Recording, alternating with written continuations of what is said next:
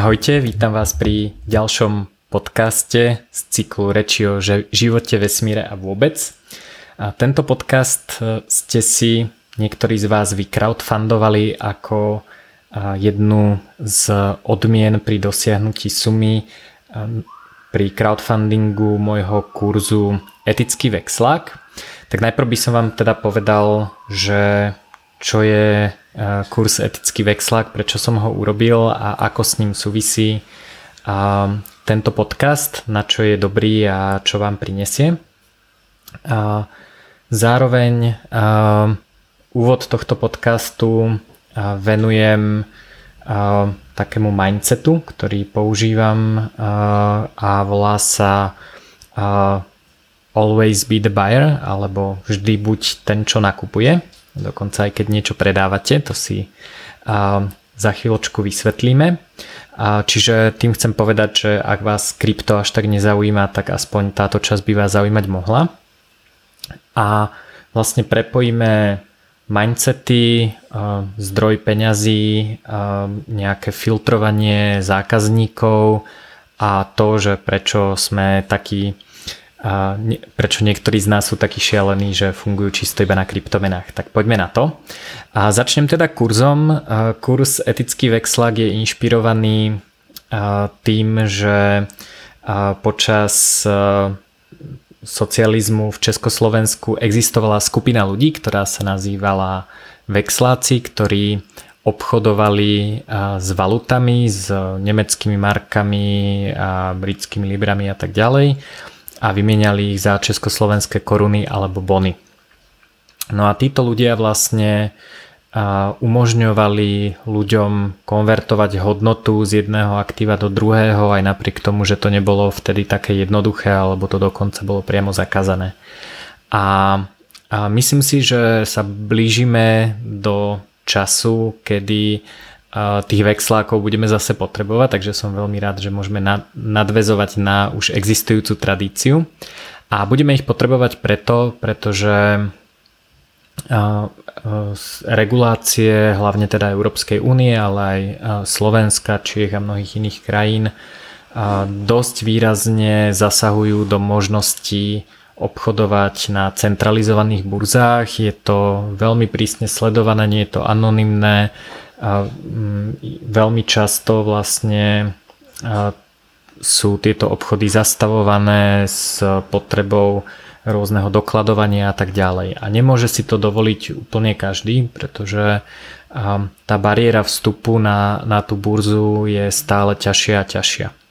A mnohí ľudia to riešili tak, že používajú stále bitcoinové automaty, ktoré sú super, mám ich veľmi rád sú anonymné, veľmi pohodlné, prídete tam, kúpite, predáte kryptomeny za hotovosť a sú, sú vlastne fajn majú vlastne iba dva problémy. Prvý problém je, že nie sú všade a to znamená, ak ste zo zvolená a zrovna tam nie je bitcoinový automat, tak si nemôžete kúpiť kryptomenu tak ľahko. To je teda prvý problém.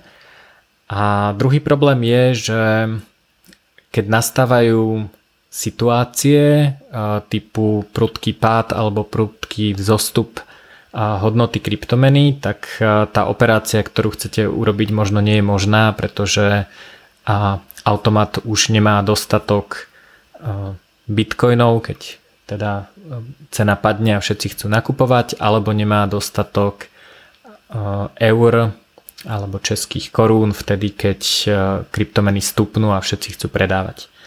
No a túto situáciu tradične riešia ľudia, sú rôzne privátne četovacie skupinky, kde e, stačí teda napísať, že chcem kúpiť alebo predať takú a takú kryptomenu, e, takú a takú formu platby, či už je to teda elektronická platba alebo fyzická zahotovosť. No a a to je všetko super, ale tí ľudia, ktorí tam obchodujú tiež e, nechcú predávať krypto, keď zrovna padne, ak teda nepotrebujú tým kryptom zaplatiť nájomné alebo niečo iné. A v takom prípade majú vlastne e, tí ľudia problém nájsť protistranu. Majú problém nájsť niekoho, kto im predá to lacné krypto.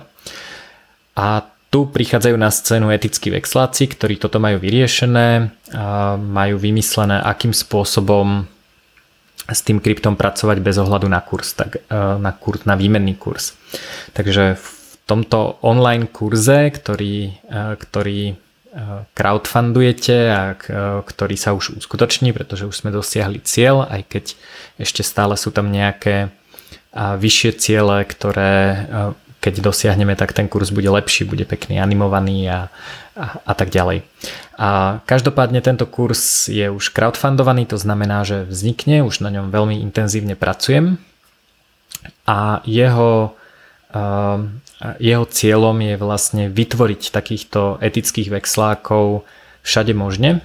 A, takže ak vás to zaujíma, pozrite si videjko o kurze etický vexlák uh, u mňa na webe. Linka je uh, sa, ako vždy uh, v linkách pod podcastom.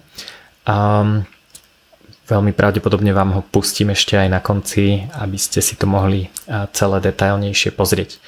Poďme teda k téme podcastu, ktorou je Crypto Only. Takže Crypto Only Mindset je nastavenie mysle, kde čokoľvek, čo robíme, sa snažíme robiť iba za kryptomeny. To znamená, ak robíme nejakú produktívnu činnosť, e, sme konzultanti alebo programátori alebo všeličo podobné, tak od svojich klientov alebo hľadáme si takých klientov, ktorí nám za túto našu činnosť zaplatia e, čisto v kryptomenách. A tento prístup na prvý pohľad znie šialene, pretože pretože si obmedzíme nejaký okruh zákazníkov a na druhej strane má nejaké nespočetné výhody. Ja som si, keď sme zakladali paralelný polis v Prahe a mali sme teda takýto super nápad, že poďme spraviť kaviareň, kde sa dá platiť iba bitcoinom, čo, čo bol Bitcoin Coffee a vlastne vytvoriť coworking space, inštitút a tak ďalej, kde sa všade dalo platiť iba krypto, eh, kryptomenami, v tom čase teda iba bitcoinom. A tak mne tento nápad teda prišiel ako šialený a myslel som si, že nám to ja neviem, nedovolí štát a ľudia to nebudú chcieť a má to kopec problémov. Niečo z toho sa naplnilo, teda konkrétne to, že nám to dosť obmedzuje okruh ľudí, ktorí do paralelnej polis chodia. Na druhej strane to má aj niekoľko dosť zásadných výhod, o ktorých vám v tomto podcaste poviem a, dá sa s tým teda pracovať. To, ako s tým pracovať, tiež bude súčasťou kurzu Etický vexlák, alebo to nájdete v nejakých iných mojich prednáškach. A teraz sa budem venovať hlavne tomu mindsetu. A ako mnohí viete, podarilo sa mi vydať knižku Hacknisa, ktorú som tiež vycrowdfundoval iba za kryptomeny a predávam ju prevažne za kryptomeny. Nájdete ju v nejakých kaviarniach, kde sa dá kúpiť aj za eurá a za nejakých okolností to ľuďom predám za eurá, hlavne keď teda žijú niekde, kde nie je také ľahké dostať sa ku kryptomenám, ale 95% ľudí, čo tú knižku čítalo, si ju kúpilo čisto za kryptomeny. No a Prečo som to robil? A tu sa dostávame teda k tomu, k tomu mindsetu. A mindset je nastavenie mysle, ktoré si môžeme obliecť ako oblečenie a, a vďaka tomuto mindsetu sa na svet pozeráme trošku inak. A čiže nie je to, nie je to názor, nie je to, uh, nie je to správanie, je to, je to uh, taký, taký rámec mysle, do ktorého sa nastavíme a potom sa cez ten rámec pozeráme na svet. A tých rámcov je veľa možných. Sú ľudia, ktorí sa na svet pozerajú rámcom slobody a to nejakým spôsobom predikuje ich správanie, aj keď ten, tie rámce slobody sú tiež rôzne. No a ten prvý rámec, o ktorom sa budeme baviť, okrem crypto only, čo je tiež teda nejaké nastavenie mysle, je stále buďte nakupujúci, alebo ak to teda presmerujem alebo otočím na seba, chcem byť vždy ten, čo si niečo kupuje. No a ako je to možné, keď ja neviem, predávam predávam knižku, tak nenakupujem, ale, ale vlastne predávam. Chcem, aby ste si vykúpili moju knižku. A, a to je práve to, že sa na to nemusíme takto pozerať. Je to, dá sa to otočiť, a pretože ja keď niekomu predávam čokoľvek, knižku, konzultačné služby, kurz a tak ďalej, a, tak ja chcem tiež mať nejakú skúsenosť. Tiež je to pre mňa nejaký zážitok, ktorý si ja kupujem. Čiže poviem príklad, je veľký rozdiel, či by som išiel robiť prednášku do centrálnej banky alebo na Bitcoin Meetup. Nehovorím, že jeden alebo druhý zážitok je nutne lepší, ale ja si môžem vlastne vybrať, aký zážitok e, z toho, čo robím, chcem mať. Keby som išiel do tej centrálnej banky, tak e, je dosť možné, že by to bolo náročné, že, že tam sú ľudia, ktorí rozmýšľajú inak ako ja a musel by som im vysvetľovať, že kryptomeny môžu fungovať aj keď sú neregulované a tak ďalej. A ten môj zážitok, aj, aj v prípade, že by mi za to zaplatili, je o dosť iný, ako keď idem na Bitcoin Meetup a, a tá interakcia je pre mňa lepšia. A pri knižke je to to isté. A knižka Hackni sa nie je podľa mňa pre každého, je pre určitú cieľovú skupinu a, a aj keď si ľudia knižku kúpia, a, tak a, väčšinou, keď dochádza potom k interakcii medzi mnou a tým čitateľom, alebo keď dochádza k interakcii medzi čitateľom a tou knižkou samotnou, čiže tá knižka je taký proxy pre tú interakciu, a, tak vlastne stále som tam ja na tej druhej strane, či už teda vo forme písmenok v knižke, alebo, um, alebo uh, nejaká interakcia, keď si s niekým píšem e-mail, alebo komentár, alebo nebude aj recenzia.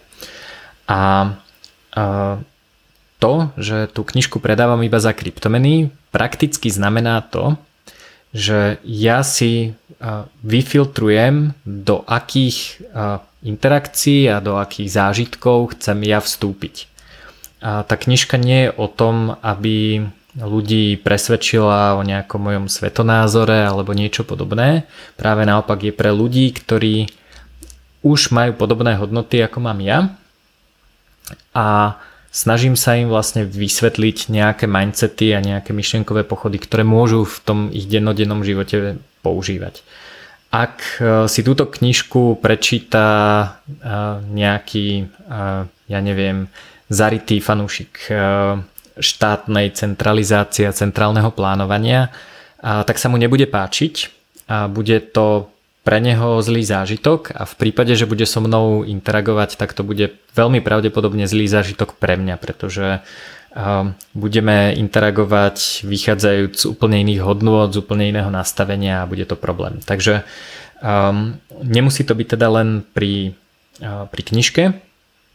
Ďalší taký príklad je, um, párkrát sa mi stalo, našťastie nie veľmi často, ale párkrát sa mi stalo v mojej profesionálnej kariére, že som buď ja alebo moja firma interagovala so zákazníkom, ktorý ako by som to povedal slušne, nebol úplne pre nás vhodný a negeneroval nám až taký dobrý zážitok. Čiže či už je to v tom, že bol chronicky neplatič faktúr, či už je to v tom, že bol nepríjemný buď na mňa alebo na mojich ľudí, a v tomto prípade vlastne, keď som nevedel, ako sa tento mindset volá, som vždy preferoval riešenie jednoducho sa s takýmto zákazníkom rozlučiť, vypovedať mu zmluvu a vykašľať sa na neho.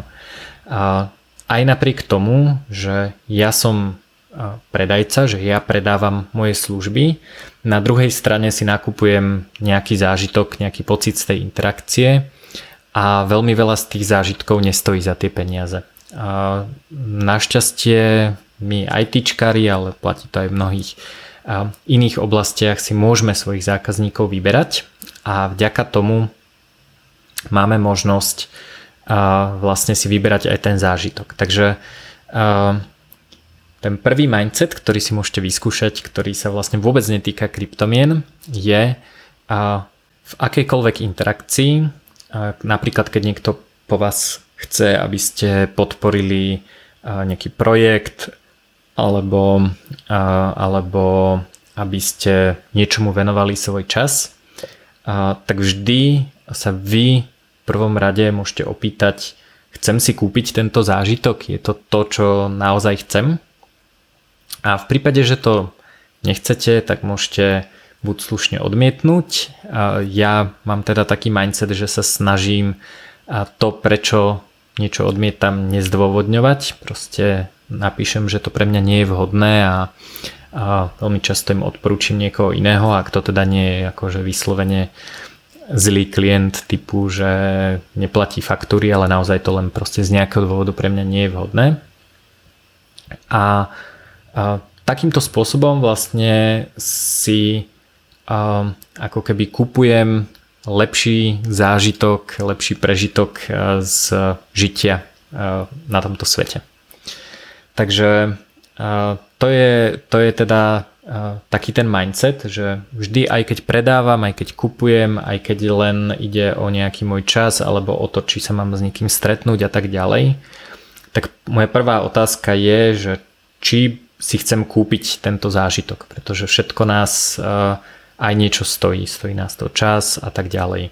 A takisto, keď som sa rozhodoval, že eh, čo budem eh, tento rok robiť, či sa budem venovať programovaniu alebo budem robiť nejaký, nejaké, nejaké články, nejaký kurz alebo založím ďalšiu firmu a tak ďalej, a tak pre mňa bolo veľmi dôležité, veľmi dôležitý zážitok vlastne z tej interakcii s čitateľmi knihy Hacknisa a hlavne s crowdfundermi a zistil som, že im stále mám čo dať a, a že tie interakcie sú natoľko zaujímavé, že vlastne v nich chcem pokračovať. Takže a, to, je, to je taký, a, taká prvá časť.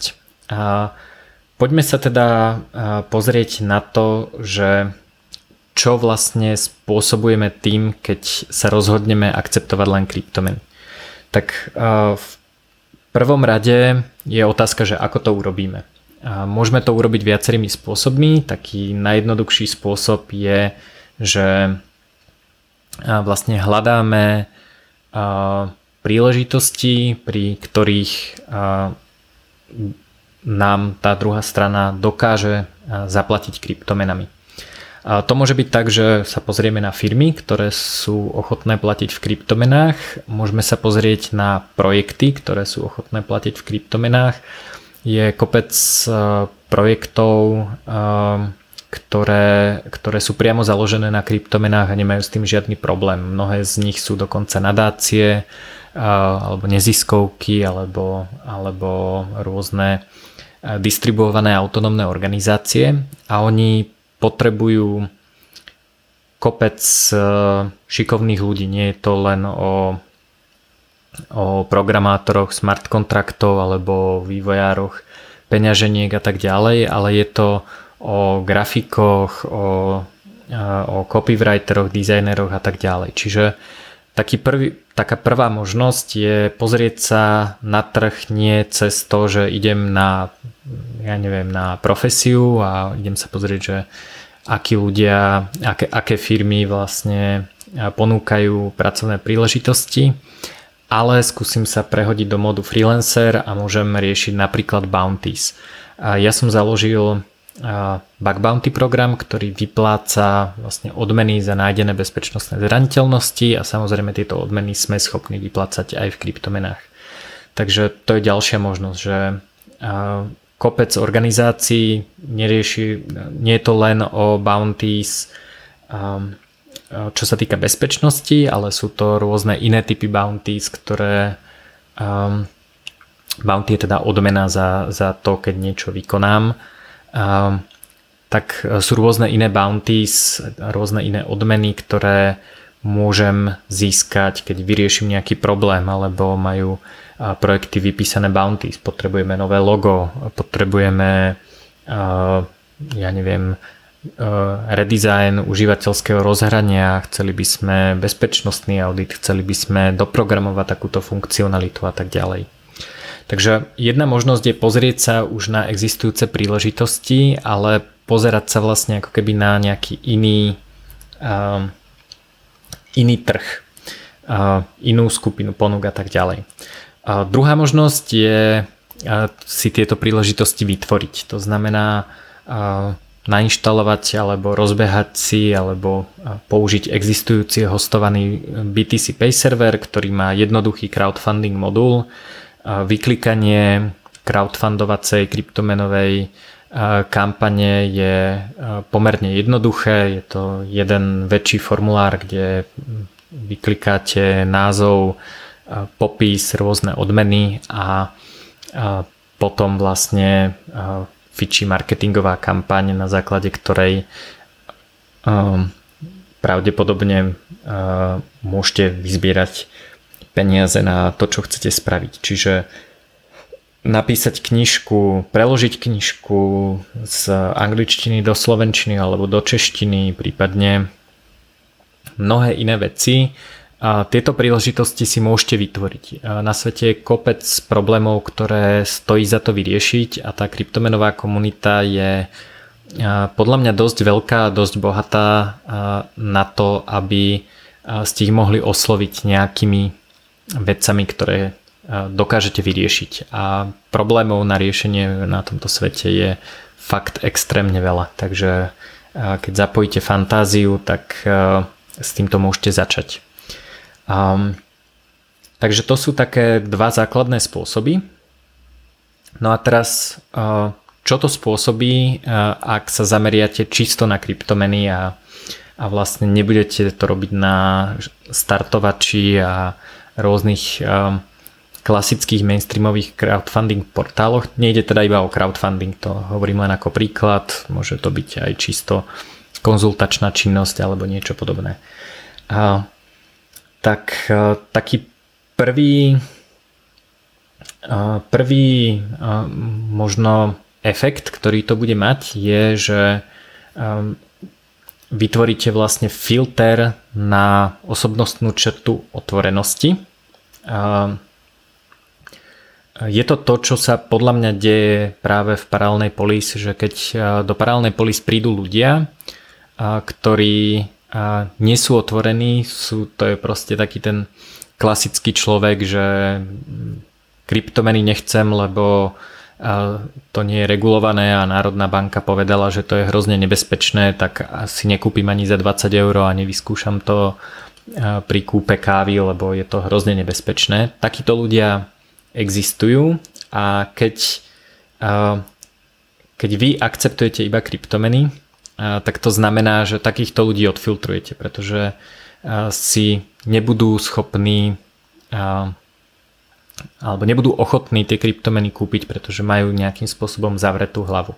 Zavretá hlava nie je samozrejme zlá, nemorálna a tak ďalej, ale keďže vy si kupujete zážitok a, a ak máte otvorenú hlavu, tak touto interakciou týmto, týmto filtrom vlastne zabezpečíte to, že interagujete s inými ľuďmi, ktoré, ktorí majú tiež otvorenú hlavu, rastový mindset a tak ďalej. A títo ľudia dokonca fakt aj šialenci, ktorí strašne hodlujú alebo, alebo chcú iba chcú, chcú vlastne zaplatiť kryptomeny a, a tým, že strašne hodlujú, tak si, tak si ich kúpia za eurá, čiže oni vlastne ako keby vám síce zaplatia kryptomeny, ale kúpia si ich 5 e, minút pred tým, ako vám tie kryptomeny zaplatia. A aj napriek tomu je to teda filter na otvorenosť, že pre nich by bolo jednoduchšie vám priamo dať tie eurá, ale keďže vy beriete iba kryptomeny, tak uh, tak oni túto operáciu spravia a k tomu musia byť otvorení, aby to urobili. Takže ak je táto osobnostná črta pre vás dôležitá, tak je, je dobré vlastne nájsť taký ten svoj niche market. Samozrejme v kryptomenách sú aj nie úplne dobré osobnostné črty. Také tie klasické, že hurá, teraz budeme mať všetci Lambo a budeme bohatí a neviem čo alebo proste kryptomilionári, ktorí, ktorí ako pumpujú rôzne shitcoiny a robia ICO a nedodávajú a tak ďalej. Toto nie sú ľudia, ktorých by ste asi chceli mať medzi ľuďmi, s ktorými interagujete. Takže je to, je to teda, toto je tiež možnosť, môže sa vám stať, že prídu takíto ľudia, tých musíte odfiltrovať iným spôsobom ako len tým, že berú kryptomeny. Takže to neznamená, že ako každý, kto je vám ochotný platiť v kryptomenách je ako super človek, s ktorým si budete rozumieť, ale ako taký prvý filter je to fajn, pretože minimálne tí ľudia sú otvorení. Um, ak uh, ste doteraz uh, toto iba počúvali a ak máte možnosť e, pozrieť si video, tak teraz vám chcem ukázať niečo na obrazovke, ale ak teda to počúvate v podcast appke iba audio a nemáte to pustené na YouTube, tak to pochopíte aj bez toho, ale ak teda momentálne počúvate môj hlas na sluchátkach z YouTube pri krajaní cibule a robení večere, čo teda ja tak počúvam podcasty veľmi často. A, tak teraz sa na chvíľku pozrite na obrazovku a vysvetlím vám niečo. A ak šoferujete, tak sa pozrite na cestu. Tak poďme na vysvetlenie si kúželov. Asi ste počuli o tom, že štátne peniaze sú produkované či už vo forme dlhopisov cez centrálne banky alebo pomocou systémov frakčných rezerv a tak ďalej.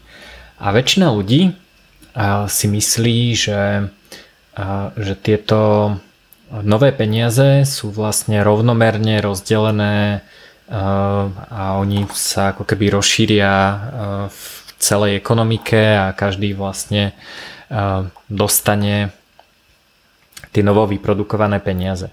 Čiže keby sa toto stalo, tak vlastne jediné, čo sa stane je, že postupne narastú ceny, čiže nastane inflácia. Ale to by znamenalo, že vždy keď centrálna banka vytlačí nové peniaze, tak mi niekto zaklope na dvere a podá mi obálku, dobrý deň, toto máte 2000 novovytlačených eur, ktoré vám prislúchajú z tých novovytlačených peňazí. A, alebo teda sa to môže udiať elektronicky, že mi vždy, keď centrálna banka vytlačí peniaze, tak mi pípnú na účte a zrazu mám vyšší zostatok. Ale toto sa nedieje, to znamená, že tie peniaze nie sú distribuované rovnomerne, ale sú distribuované na, nejaké, na základe nejakého iného kľúča.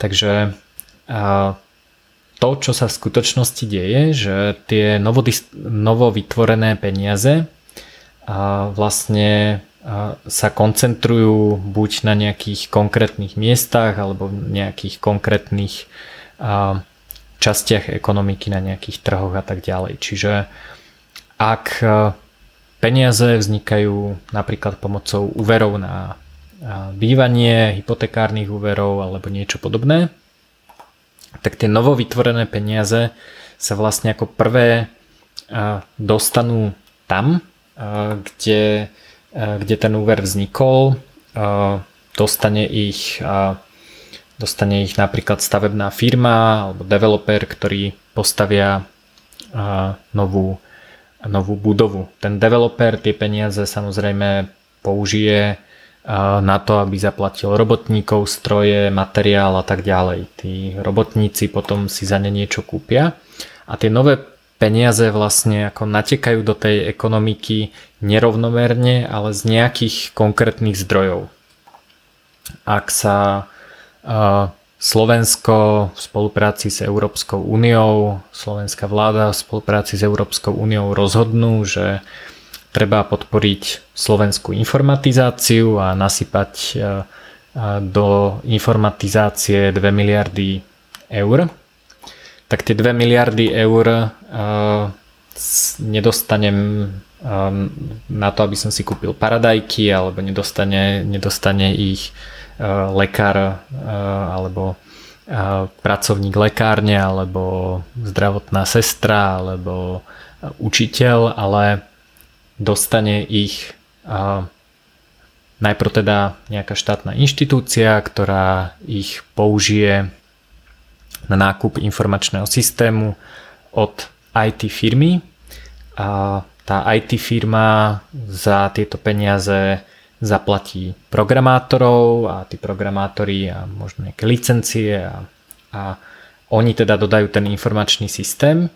No a vždy uh, cestou, uh, kde, uh, kde prúdia tieto peniaze, tak dochádza k zvyšovaniu cien. To znamená, že vďaka tomu, že nové peniaze sa cez hypotekárne úvery dostávajú do do sektoru nehnuteľností, či už nových alebo, alebo na kúpu iných nehnuteľností, tak to znamená, že vlastne nepomerne viac ľudí si za tieto novo vytvorené peniaze dokáže kúpiť nehnuteľnosť. To znamená, že dopyt stúpa a je otázka, že akým spôsobom vlastne dokáže stúpať ponuka. Ak nie je dostatočne rýchlo, tak nastáva to, čo vidíme teraz v realite, že stúpajú ceny nehnuteľnosti. Podobne je to aj s tým ITčkom. Keď sa nasypú tie 2 miliardy do rozvoja štátneho IT, tak tie IT firmy musia platiť programátorov. V Bratislave je nejaký fixný počet programátorov, povedzme 10 tisíc. To som si teda úplne vymyslel, ale dajme tomu, že ich je 10 tisíc. A to znamená, že tie firmy, nielen teda tie, ktoré robia na tých štátnych projektoch, ale všetky firmy, ktoré potrebujú programátorov, sa bijú o 10 tisíc programátorov, ktoré, ktorí žijú a pracujú v Bratislave.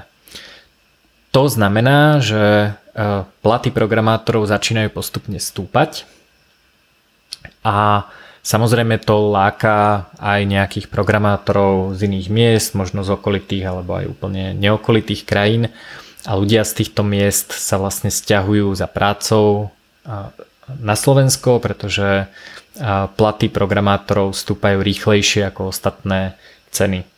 No a títo programátori si potom zase môžu kúpiť nehnuteľnosť, môžu si kupovať super nové iPhony a notebooky a postupne vlastne tie peniaze sa dostávajú do ekonomiky a on postupne sa zvýšia ceny vlastne v celej tej ekonomike. Akurát ten proces nie je taký rovnomerný, ako som teda hovoril na začiatku, že, že čo si ľudia myslia, že, že rovnomerne sa nasypú nové peniaze, ale oni natečú na nejaké konkrétne miesta a z nich postupne a, takou, takou kúželkou idú ďalej. A, a postupne dvíhajú tie ceny v tých oblastiach alebo tých produktov a služieb, ktoré si tí ľudia, ktorí sa k tým novým peniazom dostanú skôr, kupujú.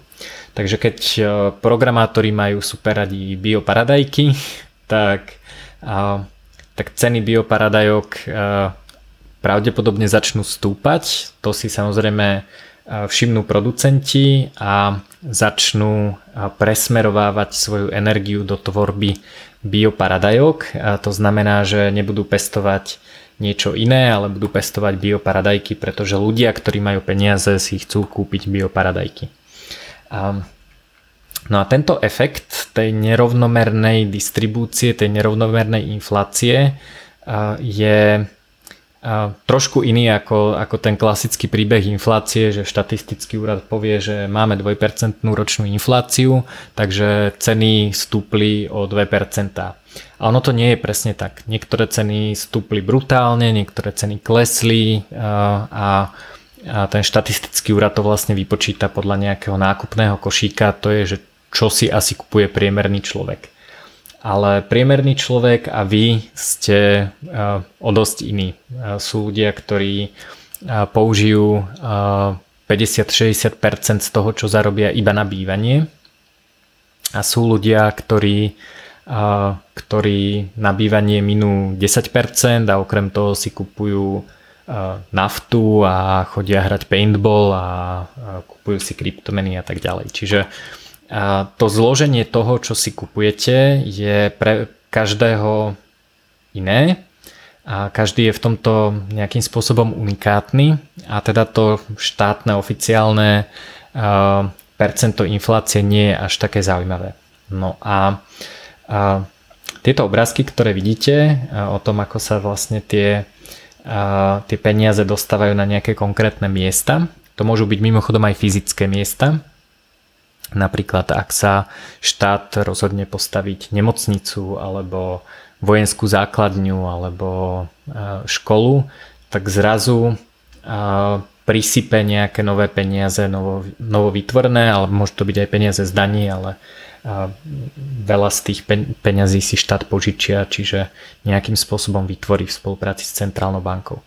A, takže tieto všetky obrázky sú z knižky Clippership Strategy od Richarda Mayburyho. Ak si chcete o tomto efekte a, a ako sa dá používať na podnikanie, prečítať viac, tak vám túto knižku odporúčam. Bohužiaľ a, si musíte objednať z Ameriky. No ale ukážem vám ešte zo pár, zo pár takých zaujímavých obrázkov. On vlastne takéto miesto, kam, kam prichádzajú tie nové peniaze, väčšinou vďaka štátu, aj keď v prípade hypoték to je teda spolupráca nejakej politiky centrálnej banky s komerčnými bankami, tak oni vlastne natekajú do takéhoto kúžela, ktorý je teda obrátený takže má špic hore. A to znamená, že k tým prvým ľuďom sa tie peniaze dostanú skôr a to, čo si oni kupujú, tak tie ceny vzrastú najskôr a postupne sa tie nové peniaze roz, rozlievajú do, do ekonomiky, ale to rozlievanie teda nejakú dobu trvá. Vzhľadom na to, že vytváranie a tlačenie peňazí nie je produkcia bohatstva, tak, tak tie, to bohatstvo vlastne musí odniekiaľ prísť. Štát nevie vytvoriť, ani centrálna banka nevie vytvoriť bohatstvo, oni produkujú iba peniaze. A čo sa stane, je vlastne to, že zase si predstavme, že máme 10 tisíc programátorov, máme, ja neviem, tisíc budov, máme nejaké stroje, nejaké notebooky a tak ďalej. A máme nejaké jedlo, nejaké paradajky a tak ďalej. Toto všetko je bohatstvo. A teraz, keď centrálna banka vytlačí peniaze, tak to neznamená, že teraz okamžite vzniknú nové budovy a hneď sú tu noví programátori a tak ďalej. Ale to pomerné rozdelenie bohatstva na základe ponuky a dopytu je nasmerované vlastne k tým ľuďom, ktorí, ktorí tie peniaze dostanú ako prvý. A iní ľudia zažívajú opačný efekt, k ním sa tie nové peniaze nedostanú, ale čo sa stane je, že im vzrastajú ceny. To znamená, že oni za to, čo vyprodukujú, si sú schopný kúpiť toho menej. Takže toto miesto, odkiaľ sa týmto efektom očerpávajú peniaze, volá Richard Maybury vo svojej knižke Odtok. A odtiaľ vlastne odtekajú, odtekajú tie peniaze. Ďalší spôsob samozrejme je, ak štát niekoho extrémne zdaní, tak to je, tam nastane vlastne ten istý efekt, že bohatstvo je odoberané na mieste, to miesto môže byť odvetvie, alebo to môže byť môže to byť ako fyzická oblasť, kde, sú nejak, kde je nejaké iné zaťaženie, alebo forma práce, alebo konkrétny tovar, tak z toho odvetvia vlastne odčerpáva to bohatstvo a nejakým spôsobom spolu s tými novovytvorenými peniazmi sa to bohatstvo niekam naleje. To znamená, že to prerozdelenie bohatstva ide od nejakých ľudí k nejakým iným ľuďom. Takže pre toto sme v podcaste Crypto Only. Je veľmi dôležité to, že ako vznikajú tie nové peniaze. To znamená, odkiaľ prúdia a kam sa dostávajú. Tak e, nové bitcoiny e, vznikajú ťažením, to znamená, že e, taký ekvivalent centrálnej banky v úvodzovkách v tomto prípade sú stovky až tisícky ťažiarov, ku ktorým sa dostávajú tie nové peniaze. Ale kopec ľudí, ktorí majú kryptomeny, ktoré, ktorí, do ni, e, ktorí uverili v to, že je to možno dobré aktívum, možno poistka proti štátu alebo čokoľvek, tak si ich kúpili a teraz vzrástla ich hodnota. A, a ak sa zameriavate na to, že akceptujete iba kryptomeny, tak vlastne si vyberáte tých ľudí, ktorí majú prístup buď k tým novým kryptomenám, alebo, alebo si ich v nejakom čase kúpili. Samozrejme stále si môžu tú kryptomenu kúpiť v ten deň, kedy vám ňou zaplatia, čo je mimochodom asi celkom rozumné, hlavne keď teda veľa, veľa ľudí stále verí v kryptomeny a, a hodluje. Ale aj napriek tomu teda uh, nastáva, uh, nastáva ten efekt, že si vyberáme uh, ten zdroj peňazí. A ono to nie je teda len, len také nejaké abstraktné, že OK, však ja keď, ja neviem, by som robil na nejakom projekte, ten je financovaný napríklad tými, tými peniazmi z hypoték, to znamená, že rozhodnem sa byť developer, som, rozhodnem sa postaviť nejaký bytový dom a klienti mi zaplatia eurami a ja si tie eurá zmením na kryptomeny, tak vlastne si nevyberám tých zákazníkov. Čiže nejde o to, že či mne pristanú na účte kryptomeny, to viem zabezpečiť aj ja, aj môj zákazník a to nie je teda to podstatné. Podstatné je, že a z akého zdroja, z akého bohatstva vlastne vytváram a, a, alebo a, z akého zdroja pochádzajú tie peniaze, a, ktoré, a, za ktoré ja vymieňam moje produkty alebo služby. A je veľmi pravdepodobné, že nejaká agentúra, ktorá funguje na eurofondoch, si len tak nepôjde zmeniť, e, e, zmeniť peniaze z eur, ktoré, ktoré dostala, alebo ich musí niekde vykázať a tak ďalej na kryptomeny. Ale je dosť pravdepodobné, že niekto, kto mi je ochotný zaplatiť kryptomeny ešte v tomto štádiu, ich získal práve tak, že ja neviem, Bitcoinu uveril pred 5 rokmi, má nejaké bitcoiny a je v takom prípade ochotný mi zaplatiť za tieto služby. Takže e, nie je, to, nie je to ani tak o tej forme, že OK, nechcem mať bankový účet a, a preto chcem iba kryptomeny, ale je to o tom, že si vyberám a vyberám zákazníkov, ktorí, a, ktorí majú nejaké vlastnosti, uverili v kryptomeny, pravdepodobne to nebudú peniaze z eurofondov alebo z nejakých daní alebo zo štátu, pretože tam ako dosť prísne sa starajú o to, aby, aby nemali až taký kontakt s kryptomenami a nemôžu ich samozrejme tlačiť kryptomeny.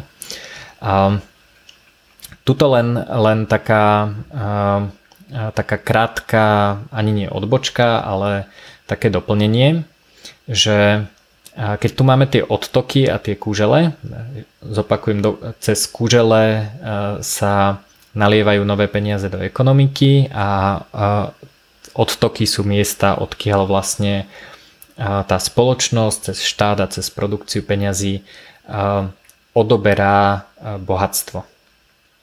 Takže keď máme firmu a chceme podnikať, tak je dobré nakupovať všetko, čo potrebujeme na dodanie našej služby z miest, ktoré sú odtokmi, pretože tam tie ceny sú nízke a tam vlastne je oveľa väčšia konkurencia a oveľa väčšia snaha o kvalitu a predávať ich na miesta, kde sa tie e, peniaze dostávajú. Takže v prípade krypta je napríklad fajn predávať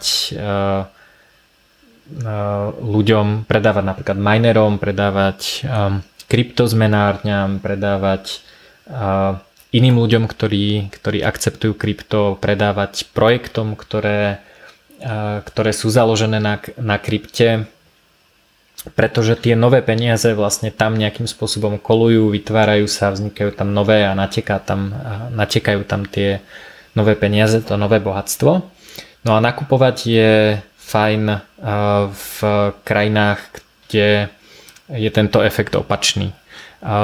Môžeme, možno mnohí z vás poznáte klasickú stratégiu IT outsourcingu, predáme to do Nemecka, nakúpime ľudí v Indii, v Pakistane, v Bangladeši alebo v Afrike a, a zarobíme vlastne na tom, že, že v tom odtoku, to znamená v mieste, odkiaľ je odčerpávané to bohatstvo napríklad teda v Indii alebo v Pakistane, tam sú nižšie ceny predáme to tým, kde tie nové peniaze natekajú a tým pádom zarobíme vlastne na tom rozdiele v distribúcii bohatstva.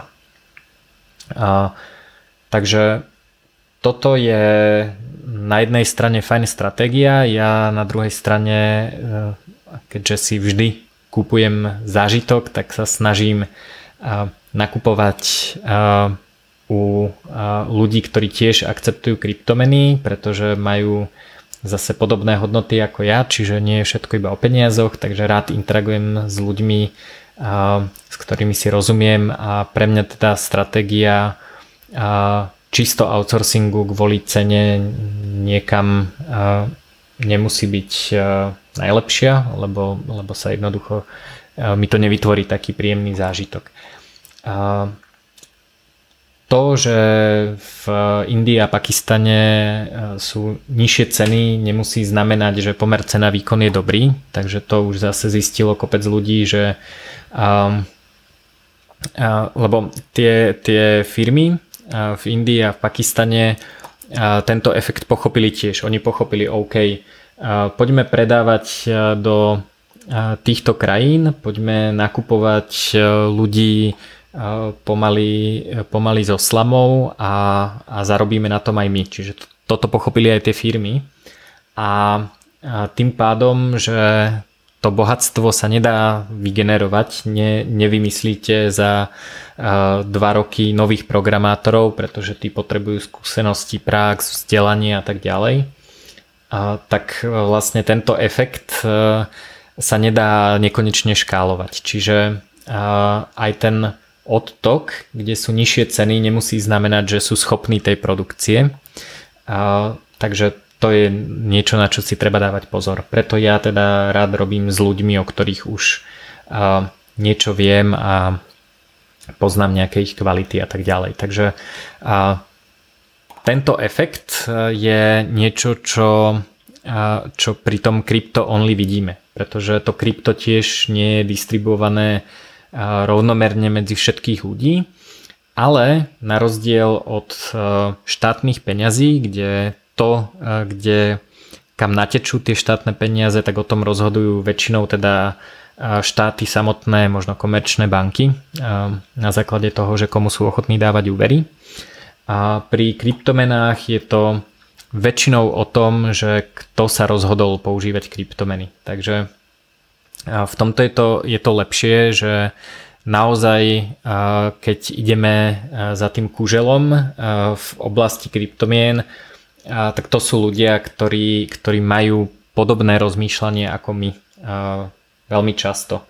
Samozrejme, opäť opakujem, treba odfiltrovať super krypto lambo milionárov, ktorí si myslia, že bohatstvo sa generujú tak, že začnú tlačiť nové RC20 tokeny, kúpia si auto a potom niečo naprogramujú, alebo to dajú naprogramovať do Pakistanu, lebo však už vyzbierali peniaze, tak snad to nebudú oni robiť, keď už sú úspešní. A, takže, takže to je teda ďalšia časť toho krypto-only pohľadu, že si vlastne vyberáme, s kým interagujeme. Tak ak ste krajali cibulu a teraz ste sa chvíľu pozerali, tak uh, môžete krajať cibulu ďalej, uh, pretože do konca videa už bude na obrazovke iba moja tvár, ktorú nemusíte asi pozerať. Takže uh, poďme pokračovať už bez obrázkov. Cieľom tohto konania je to, že si odfiltrujeme ľudí, s ktorými interagujeme a dúfame, že títo ľudia budú z nejakého pohľadu lepší a tým pádom náš zážitok a prežitok bude lepší. A čo je podstatné, že toto z môjho pohľadu nie je moralizovanie. Ja sa na to pozerám tak, že keby som v 90. rokoch, kedy sa rodili internetové služby, predával jedlo pre psov, inak ako cez internet samozrejme, tak by som vlastne prišiel o skvelý skvelú príležitosť byť pri vzniku tejto internetovej revolúcie. A podobne sa pozerám na, eh, na dnešnú situáciu, kedy eh, by som asi tiež eh, radšej sa venoval kryptomenám a interagoval v tejto skvelej novej paralelnej ekonomike ako ja neviem programoval nejaký mýtny systém alebo niečo podobné. A ten dôvod nie je ani tak, že ľudia, ktorí by programovali štátne IT systémy sú nejakí zlí alebo niečo podobné, ale a, pre mňa je to jednoducho nuda. Je to a, a, to, že môžeme byť pri vzniku týchto skvelých nových technológií, nového finančného systému, nových paralelných štruktúr. To je to, čo je pre mňa ultra zaujímavé a keď si prepneme rozmýšľanie na tento crypto-only mindset, tak vlastne nám to umožní byť zapojený v tejto kryptoekonomike. Ak vyhľadávame príležitosti len z tejto kryptoekonomiky, tak sme automaticky pri nej, aj keď nemusíme byť programátori peňaženiek alebo bitcoinovej nody, ale vlastne sme zapojení v kryptoekonomike, vieme čo sa tam deje, interagujeme s ľuďmi, ktorí sú tiež v, tejto, v, tomto prostredí a v tejto ekonomike zapojení. Takže um, z môjho pohľadu to teda nie je nejaké, nejaké moralizovanie a na druhej strane je super, že crypto only mindset nám odfiltruje eurofondy, tie sú v podstate na blackliste, ak robíme niečo za krypto. Odfiltruje to aj projekty súvisiace s kryptomenami, ktoré sú financované z eurofondov, pretože tie nám zaplatia eurami alebo nejakými štátnymi peniazmi. Takisto to takmer určite odfiltruje štát, pretože štát zatiaľ nemá nejaký jednoduchý spôsob, ako by tie kryptomeny nakúpil, aby nimi mohol zaplatiť. A, takže ak sme nastavení na, na crypto-only mindset, tak to automaticky znamená, že to, čo robíme, môžeme prihlásiť do neformálneho združenia Nepracujeme pre štát. Nájdete na nepracujeme-pre-štát.sk, založil to kamarát Palolupta, ktorý bol už aj v tomto podcaste. A, a ďalšia vec je, že je tam menej nezmyselných projektov s veľkou hviezdičkou, ale vysvetlím. Ako poznámku mám napísané, že je to menej bullshitu. A tento efekt vidím napríklad v Paname, Panama nemá centrálnu banku, to znamená, že Panama si priamo nevie vytlačiť nové doláre, oni používajú teda americké doláre a nevidíme tam také nejaké veľmi nezmyselné projekty, ktoré, ktoré proste vznikajú len preto, že boli vyprodukované nové peniaze a tie boli tie boli nasypané do nejakého projektu, o ktorom si nejaký úradník myslel, že, že má zmysel. A v Paname vlastne všetky peniaze, ktoré majú, musia buď vybrať na daniach, alebo ich musí teda vytvoriť banka pomocou frakčných rezerv, ale teda s veľmi zásadnými obmedzeniami. A nevidíme tam teda ultra nezmyselné projekty. A čo sa týka krypta, tak krypto vo väčšine prípadov musel niekto zarobiť.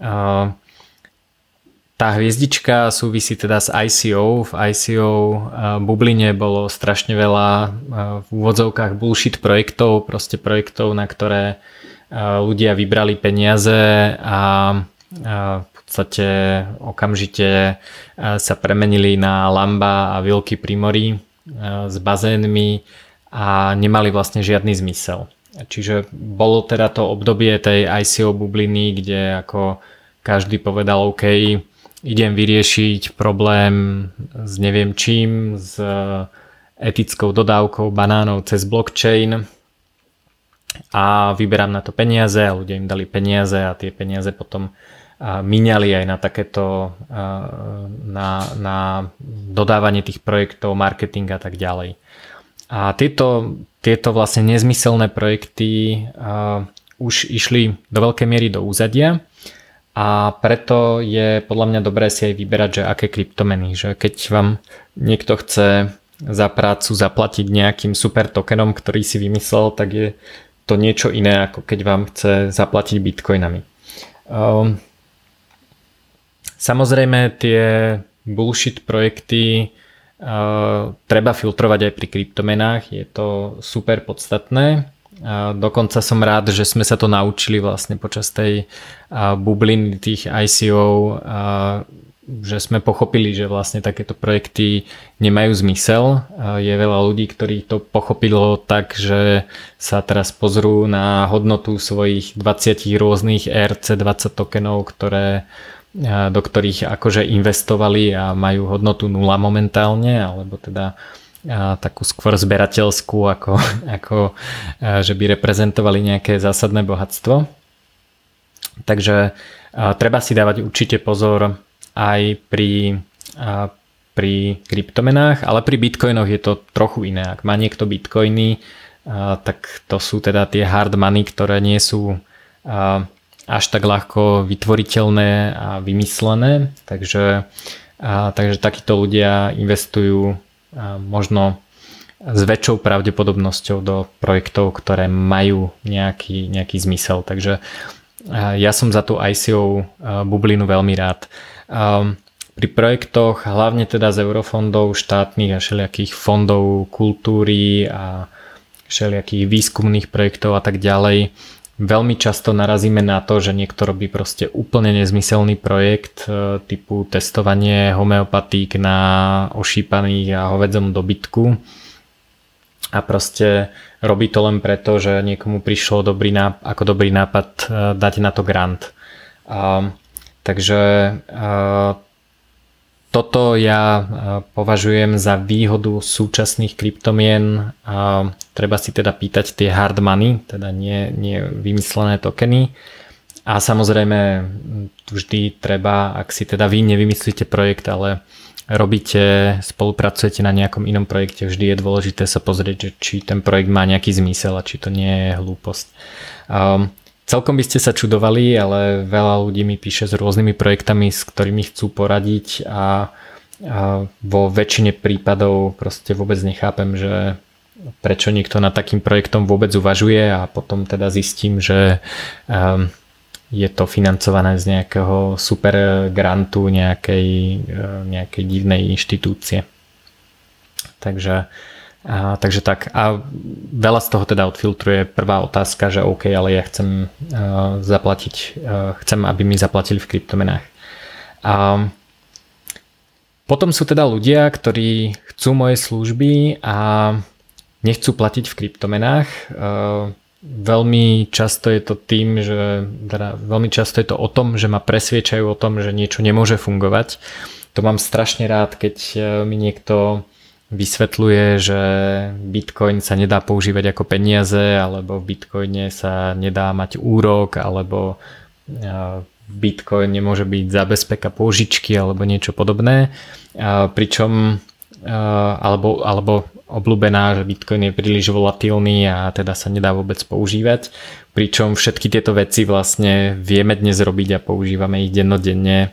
A čiže v tomto prípade prax vyhráva nad teóriou akokoľvek sofistikovanou vo všetkých prípadoch a keď ma niekto presvieča o tom, že niečo nemôže fungovať a ja to pritom dennodenne robím, tak ma to, ma to celkom baví, ale pre mňa je to teda dobrý filter, že to je teda človek, s ktorým nechcem pracovať, pretože je to niekto, kto nevníma realitu a proste nechápe, že že svet sa netočí okolo ich teórií o tom, že čo môže a čo nemôže fungovať, ale e, točí sa okolo toho, čo ľudia naozaj robia. E, základný predpoklad e, podľa mňa rozumného človeka, s ktorým vôbec má zmysel sa baviť, je ten, že akceptuje realitu a že vníma, vníma to, čo sa naozaj, naozaj deje.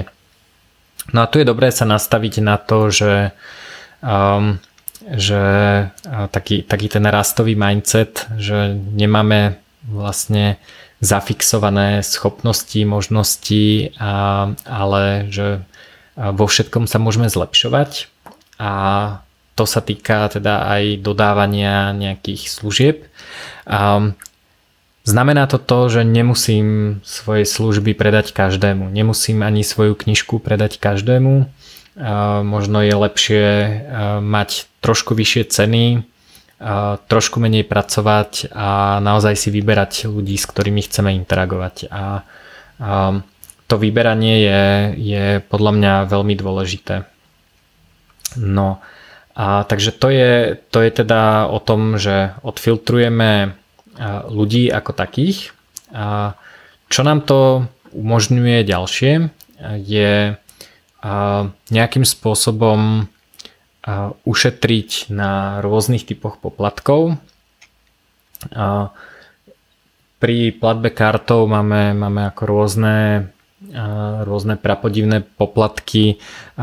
Málo kedy pri akceptovaní platobnej karty vôbec vieme, koľko to bude stať vo finále, pretože to závisí aj od toho, akú kartu použije človek na platenie a, a tak ďalej. Čiže tie super cashbacky a míle, ktoré sa zbierajú a, a možnosť vrátiť platbu v prípade, že vám ukradnú kartu a všetky tieto veci niečo stoja a to platí obchodník. A keď ste vy obchodníci, tak keď používate kryptomeny, tak, tak vlastne tieto poplatky musíte, nemusíte znášať pri kryptomenách.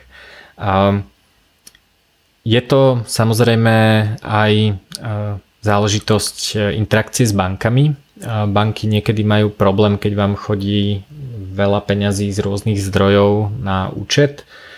Závisí od toho, aká banka, ako vyhodnotí vaše riziko a tak ďalej. Nie je to zase až taký častý problém, že by sme sa toho museli super báť. Ale v prípade, že napríklad dodávate služby pre ľudí z celého sveta, a chodia vám peniaze z rôznych divných krajín, a takto banku veľmi pravdepodobne bude zaujímať. Neznamená to, že je to neriešiteľný pro, problém, ale bude vám to zaberať trošku času, pretože budete musieť vysvetľovať, aký typ biznisu robíte, prečo vám chodia peniaze z rôznych krajín od veľa rôznych ľudí a tak ďalej. Takže ak máte takýto typ biznisu, tak toto sú tiež náklady a náklady v prípade kryptomien v tomto smere nemáte žiadne, pretože proste kryptomena príde a je jedno, či príde zo Severného pólu, alebo z Estonska, alebo z Bratislavy. A Ďalšia možnosť je používať vlastne požičky a finančné deriváty. Je veľký mýtus, že kryptomeny sa nedajú požičať a že v kryptomenách nefunguje úrok, či už teda ten, čo platíme my za požičku, alebo ten, ktorý nám niekto pripisuje a tak ďalej. Takže toto, táto téma, tu som trošku načal v knižke Hacknisa v časti Bitcoinové stratégie a budem sa jej veľmi podrobne venovať v kurze Etický vexlák. Kapitolu Bitcoinové stratégie mimochodom dostanú všetci, eh, ktorí podporia kurz etický vexlák eh, aj v prípade, že si teda nekúpia moju knižku. Takže ak sa chcete niečo dozvedieť už teraz, tak odporúčam si kúpiť prístup ku kurzu, ak vás teda zaujíma ten kurz samotný. Nie, nie je určite pre každého, a, ale ak vás zaujímajú takéto, takéto veci, tak možno tam nájdete pre vás niečo zaujímavé. A Takže to je, eh, to je vlastne eh, ďalšia, ďalšia fičurka. A veľmi zaujímavá fičurka podľa mňa je marketingová. A to znamená, kryptokomunitu veľmi zaujíma, že aké, akí obchodníci, aké biznisy, akí ľudia akceptujú kryptomeny. Kedysi na začiatku to bolo úplne ako um, zaujímavé až také hardkorové, že všetci sme vedeli, že niekto predáva ponožky z alpaky a šále z alpaky. A dokonca v nejakých tých prvých bitcoinových pesničkách sa to spieva, pretože to bol jeden z prvých obchodníkov, ktorý vôbec akceptoval kryptomeny. Teraz už kryptomeny teda akceptuje veľa obchodov, ale je to je to stále niečo, čo môže prilákať nových zákazníkov, pretože sú ľudia, ktorí chodia, napríklad prídu do nejakého mesta, napríklad do Bratislavy a keďže sú fanúšikovia kryptomien a nechcú si, ja neviem, meniť lokálnu menu z krajiny, odkiaľ prileteli za eurá, tak idú proste do reštaurácií, podnikov, obchodov a tak ďalej, kde sa dá platiť kryptomenami. A toto využívajú aj online obchodníci, firmy, ktoré predávajú napríklad grafické karty pre minerov, tak majú veľmi zásadnú výhodu, keď príjmajú kryptomeny, pretože tí minery môžu rovno to, čo vyťažia použiť na upgrade alebo teda dokúpenie ďalšieho minera v podobe grafickej karty. Sú to ale aj obchody, reštaurácie, čokoľvek, čo denne potrebujete. Ak príjmate kryptomeny, tak e, e, ľudia, ktorí ich majú a chcú ich používať, tak veľmi často vlastne si vyberú váš obchod len preto, že vedia, že sa v ňom dá platiť kryptomenami. Takže je to taká konkurenčná výhoda, kde sa nebijete o cenu, proste nemusíte riešiť e, koľko máte, nemusíte až tak riešiť koľko máte hviezdičiek na TripAdvisore, pretože sú ľudia, ktorí naozaj prídu do Bratislavy, vystúpia na hlavnej stanici, idú si kúpiť um, do ATM, ATM v paralelnej políze alebo kdekoľvek inde kryptomeny, pretože napríklad um, vo Viedni je hotovostný limit na kryptomeny myslím 250 eur. Takže keď si chcú kúpiť viac kryptomien, tak sadnú na vlak, prídu do Bratislavy, kúpia si kryptomeny a potom sa idú pozrieť do reštaurácie typu Roxor alebo Svadby Akari v okolí paralelnej polis, kde sa dá platiť kryptomenami a nejdú do inej reštaurácie, ktorá je napríklad hneď vedľa a je to teda akože podľa hviezdičiek asi možno rovnako dobrá reštaurácia ale idú práve tam, kde môžu tie kryptomeny použiť.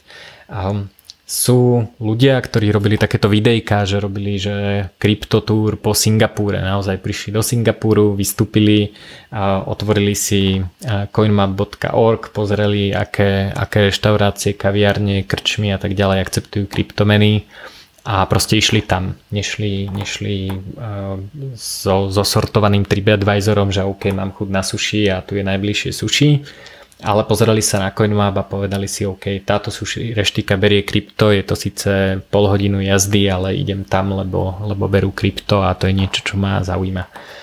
Takže takáto forma marketingu v prípade dať ľuďom, ktorí platia kryptomenami nejakú dobrú zľavu, prilákať ich a umožniť im vlastne minúť tie kryptomeny, môže prilákať úplne iné skupiny ľudí, ktoré by k vám inak vôbec neprišli. A ďalšia výhoda a,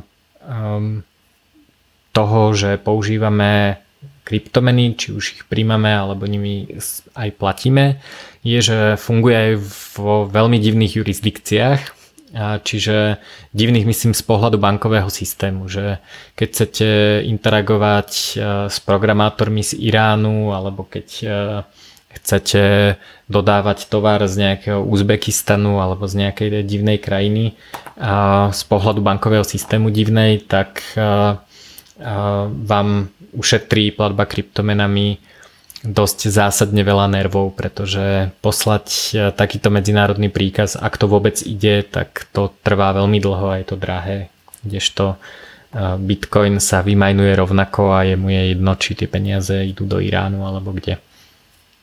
Takže ak vlastne chcete sa trošku lepšie zapojiť, zapojiť do toho medzinárodného obchodu a chcete fungovať importovať veci z krajín, um, kde tiež vyrábajú nejaké dobré, zaujímavé uh, produkty, ale je ťažké alebo, alebo drahé, alebo to dlho trvá uh, zaplatiť za tieto produkty, prípadne tam chcete dodávať produkty, tak je super používať kryptomeny, pretože tie fungujú univerzálne bez ohľadu na krajinu alebo čokoľvek podobné.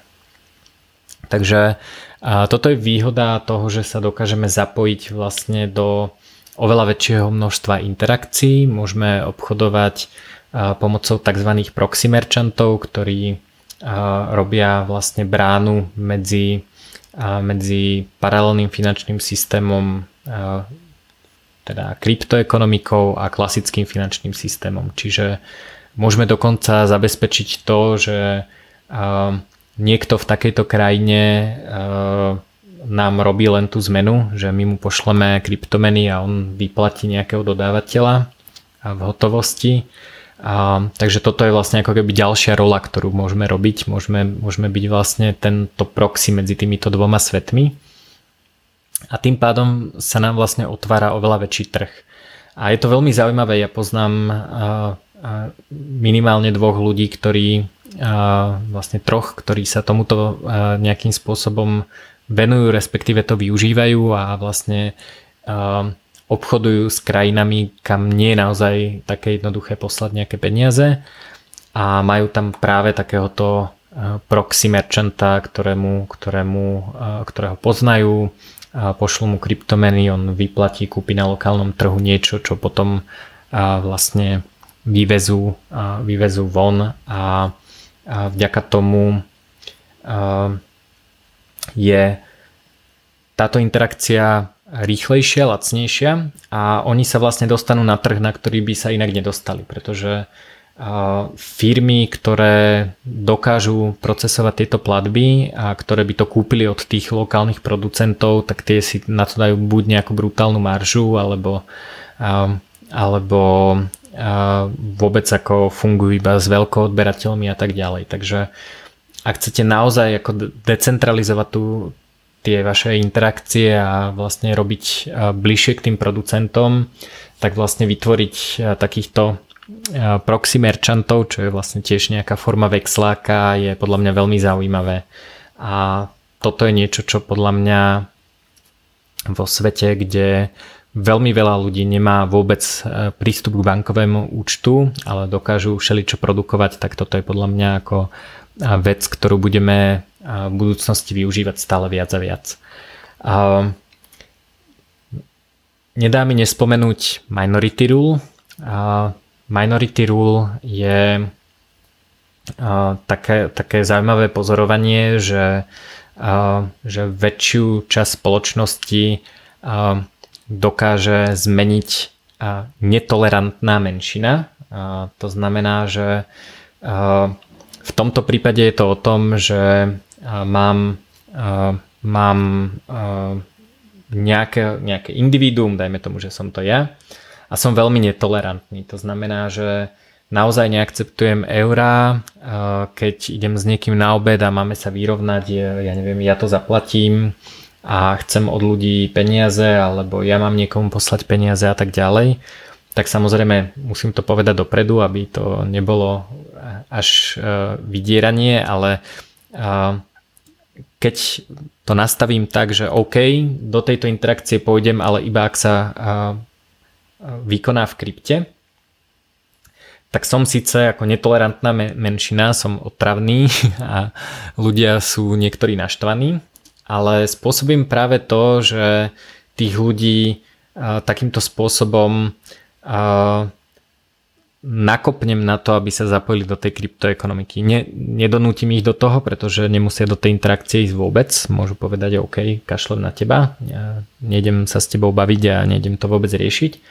Ale keď na tú výmenu vlastne pristúpia, a, tak a, môžu a, a, môže nastať vlastne to, že a že vytvorím okolo seba ľudí, ktorí už majú tú kryptomenovú peňaženku, už ju vedia používať a vďaka tomu vlastne som rozšíril tú kryptoekonomiku.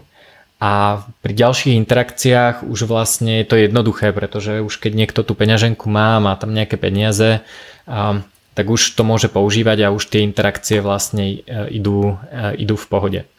Človek, ktorý nie je súčasťou tej netolerantnej menšiny, a sa vlastne stane človekom, ktorý dokáže fungovať v oboch ekonomikách, pretože má, má aj eurá v peňaženke, vie platiť aj kartou, ale ešte má aj tú kryptopeňaženku. Takže máme vlastne človeka, ktorý, ktorý je aj jednou nohou v tej, v tej paralelnej ekonomike a je to vlastne veľmi dobrý kandidát na to, aby sa stal tým proxy merchantom, ktorý, ktorý robí ten interface. No a, a toto dokážeme vytvoriť práve vtedy, keď sme netolerantní, keď sme crypto only, pretože vytvárame okolo seba interakcie, ktoré sú výhodné pre tých ľudí, s ktorými robíme. A tieto interakcie vlastne spôsobia to, že sa tá paralelná ekonomika rozširuje.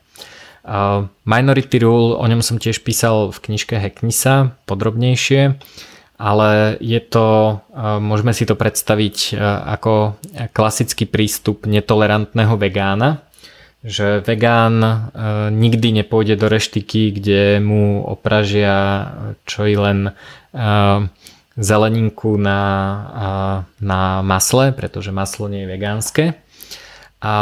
Ale normálny nevegán, teda človek, ktorý sa stravuje mainstreamovo, môže v pohode ísť do vegetariánskej reštaurácie, pretože nie je antivegetarián, ale, ale proste naje sa aj tam. Takže vegáni sú v tomto prípade netolerantná menšina, že keď keď e, ja neviem, sa ide stretnúť 5 kamarátov a jeden z nich je vegán a idú spolu na večeru, tak musia ísť do, reštaurácie, kde si ten vegán má čo dať, pretože inak s nimi na tú večeru nepôjde. Ale tí ostatní štyria, e, ktorí nie sú vegáni, tak im je to jedno, oni môžu ísť aj do vegánskej reštaurácie. Takže vďaka tomu, že vegáni sú netolerantná menšina, a tak e, vlastne spôsobili to, že je oveľa viac vegánskych reštaurácií alebo aspoň reštaurácií, ktoré majú v ponuke vegánske jedlo.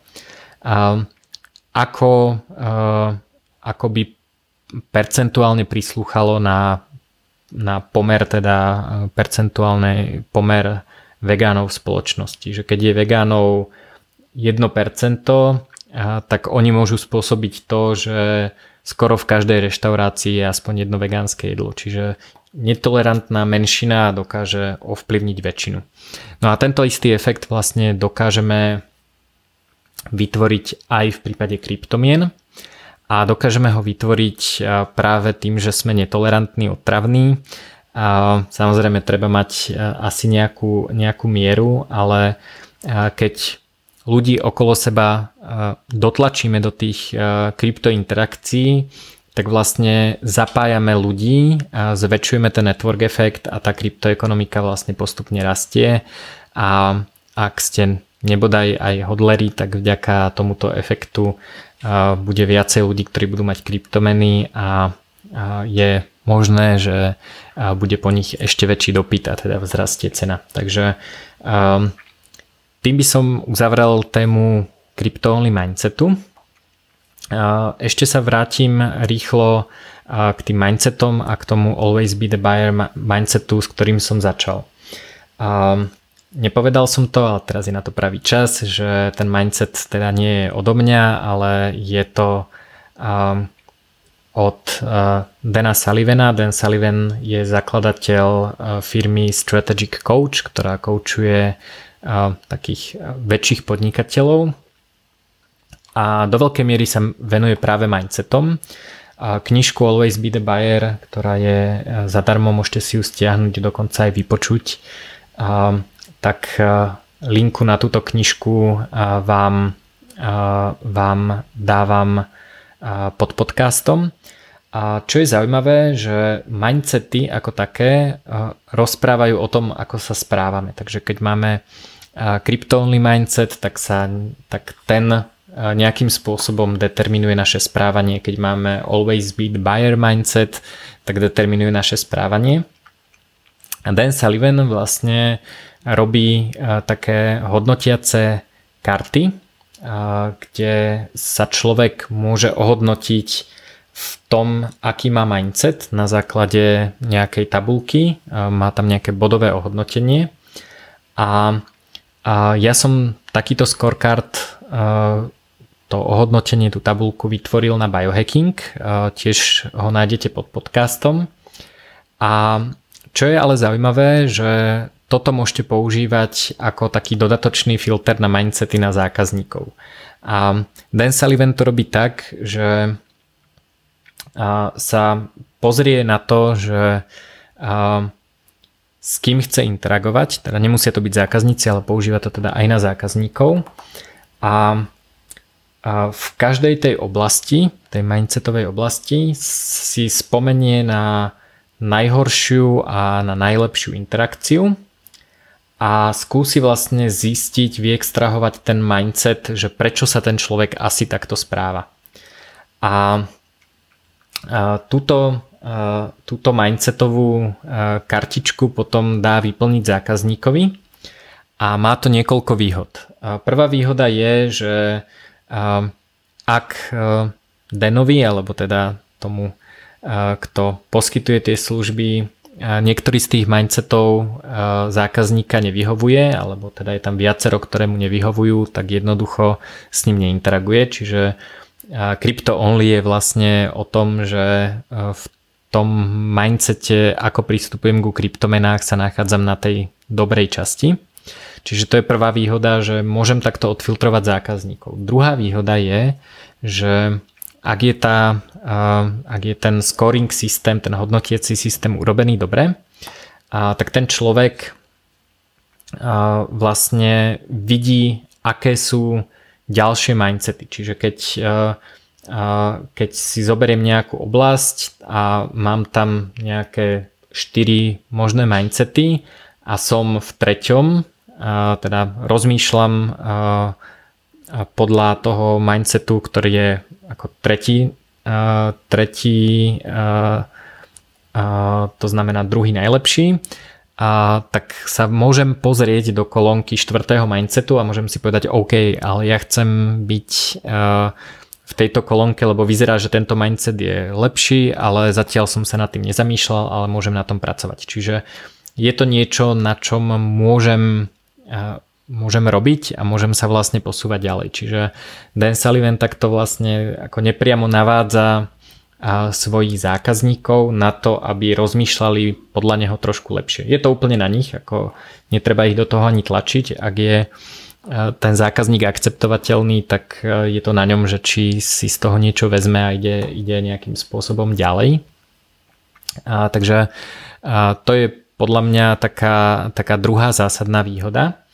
A tretia zásadná výhoda je, že tým mindsetom ten zákazník vlastne deklaruje nejaký záväzok, pretože on keď povie, že OK, ja rozmýšľam takto, toto je, toto je nejaké moje nastavenie mysle, s ktorým vychádzam a, a ukáže sa vlastne pri tej interakcii, že to tak nie je, tak je to niečo, čo sa dá na toho zákazníka vytiahnuť a povedať, ale však ty si tvrdil, že rozmýšľaš takto, ale správaš sa takto. Takže niekde je nejaký problém a poďme, poďme ho vyriešiť, ale ak si ma teda buď mňa alebo sám seba oklamal v tom, že máš takýto mindset a v skutočnosti máš mindset, ktorý má bodové ohodnotenie 1, tak poďme prehodnotiť spoluprácu. Ak je to nejaká chvíľková záležitosť, tak sa poďme zamyslieť nad tým, že prečo v tejto konkrétnej situácii rozmýšľaš inak. Takže toto je niečo, s čím sa dá pracovať a myslím si, že je to veľmi užitočné. Ak si chcete pozrieť môj Biohacking Mindset Scorecard, tak pod podcastom je linka. Ak máte Hackni sa, tak tam je ešte pekne graficky spracovaný. Môžete si ho vyplniť a pozrieť aj v knižke Hackni sa.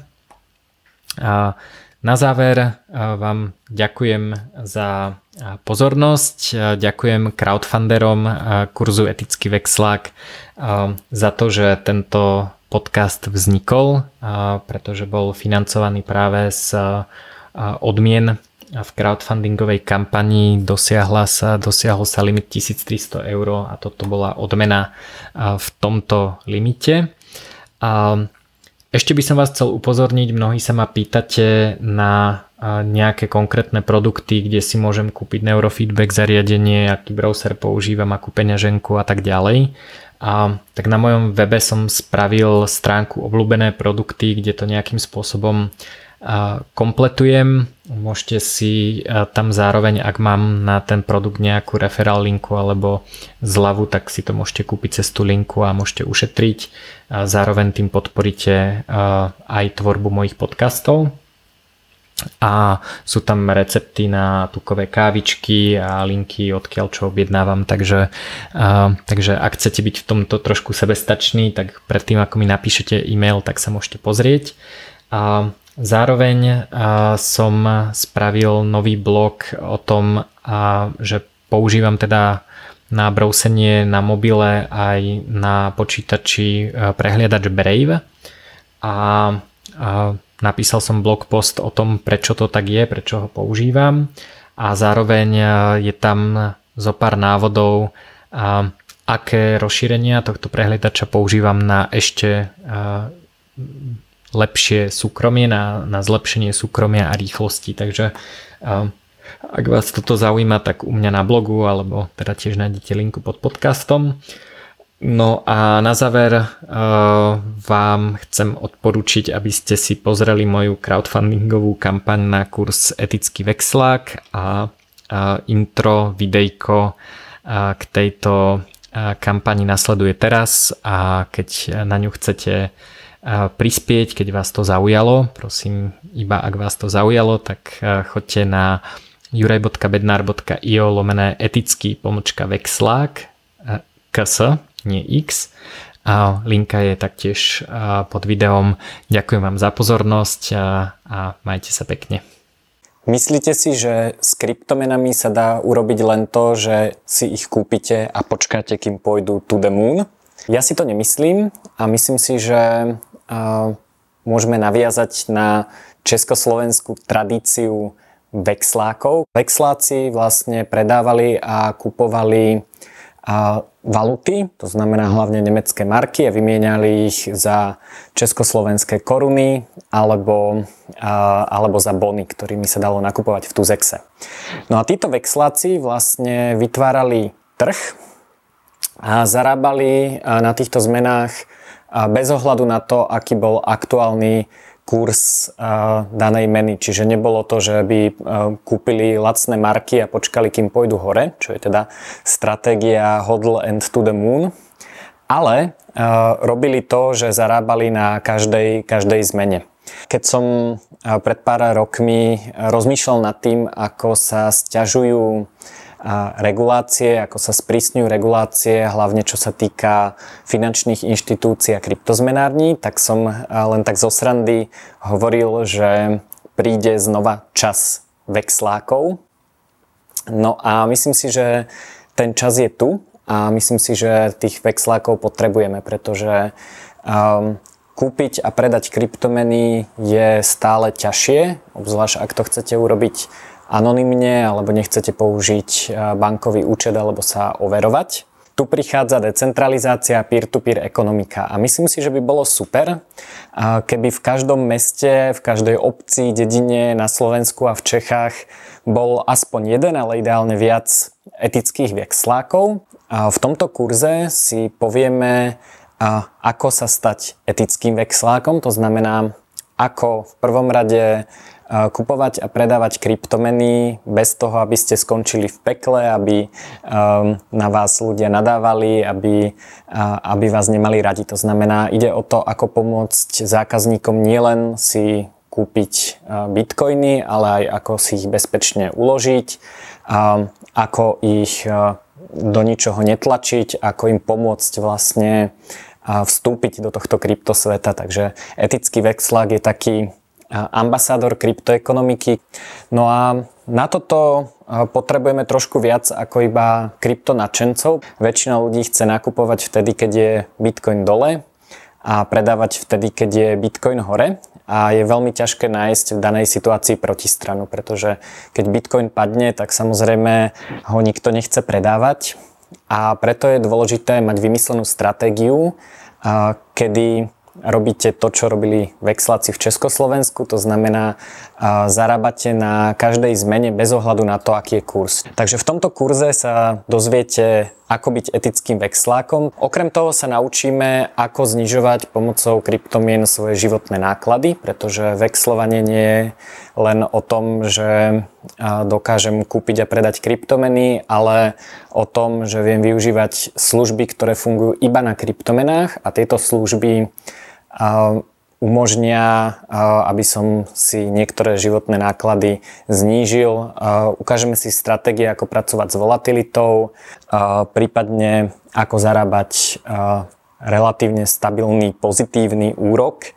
Všetky tieto stratégie samozrejme majú nejaké riziko, o ktorom si povieme tiež a, majú, majú nejaké, nejaké základné predpoklady. Keď podporíte tento kurz, dostanete k nemu prístup. Ak si vyberiete niektorú z vyšších odmien, tak dostanete aj tričko alebo mikinu etický vexlák. Všetci dostanú zároveň prístup k článku Bitcoinovej stratégie z mojej knižky Hackni sa. Čo je dôležité, je, aby ste si pozreli celý popis v úvodzovkách príbalový leta, kde je napísané čo získate, aké je tam riziko, čo môžete očakávať. A dodatočné odmeny v závislosti od vyzbieranej sumy, to znamená voľne dostupný podcast o crypto-only mindsete, vďaka ktorému pochopíte, prečo robíme niektorí z nás také šialenosti, ako že robíme crowdfunding na knižku alebo kurz čisto za kryptomeny. A zároveň tento podcast bude verejný, takže ho budete môcť vyzdieľať aj kamarátom, ktorí takéto šialenosti nechápu. A okrem toho je tam a, ďalší tzv. stretch goal, to znamená, že keď sa vyzbiera ešte vyššia suma, tak a, bude, a, kurz bude obsahovať animácie, kde vysvetlíme niektoré princípy, niektoré finančné deriváty, ktoré budeme používať a bude to teda zjavnejšie a názornejšie ako len moje reči. Uvidíte to, ako to funguje. Ak sa vyzbiera dostatočná suma, tak navyše budeme mať štýlový dizajn, trička, etický vexlák. Takže všetko si preštudujte, zamyslite sa, či vás tento kurz zaujal. Určite ho podporte iba vtedy, ak vás zaujala part-timeová kariéra etického vexláka. A budem rád, ak sa ním stanete. Ja si myslím, že etických kryptovexlákov potrebujeme v každom meste, obci, na každej dedine v Československu, pretože to sú ľudia, ktorí umožnia ľuďom zapojiť sa do kryptoekonomiky.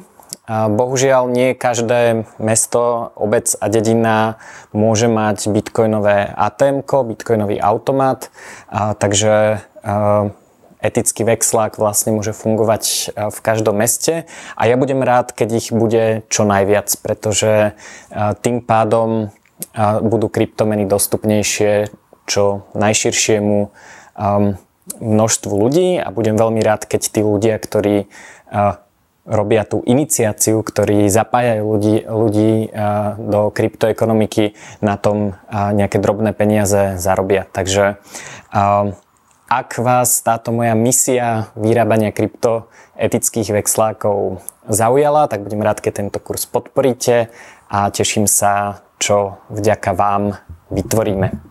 Majte sa pekne.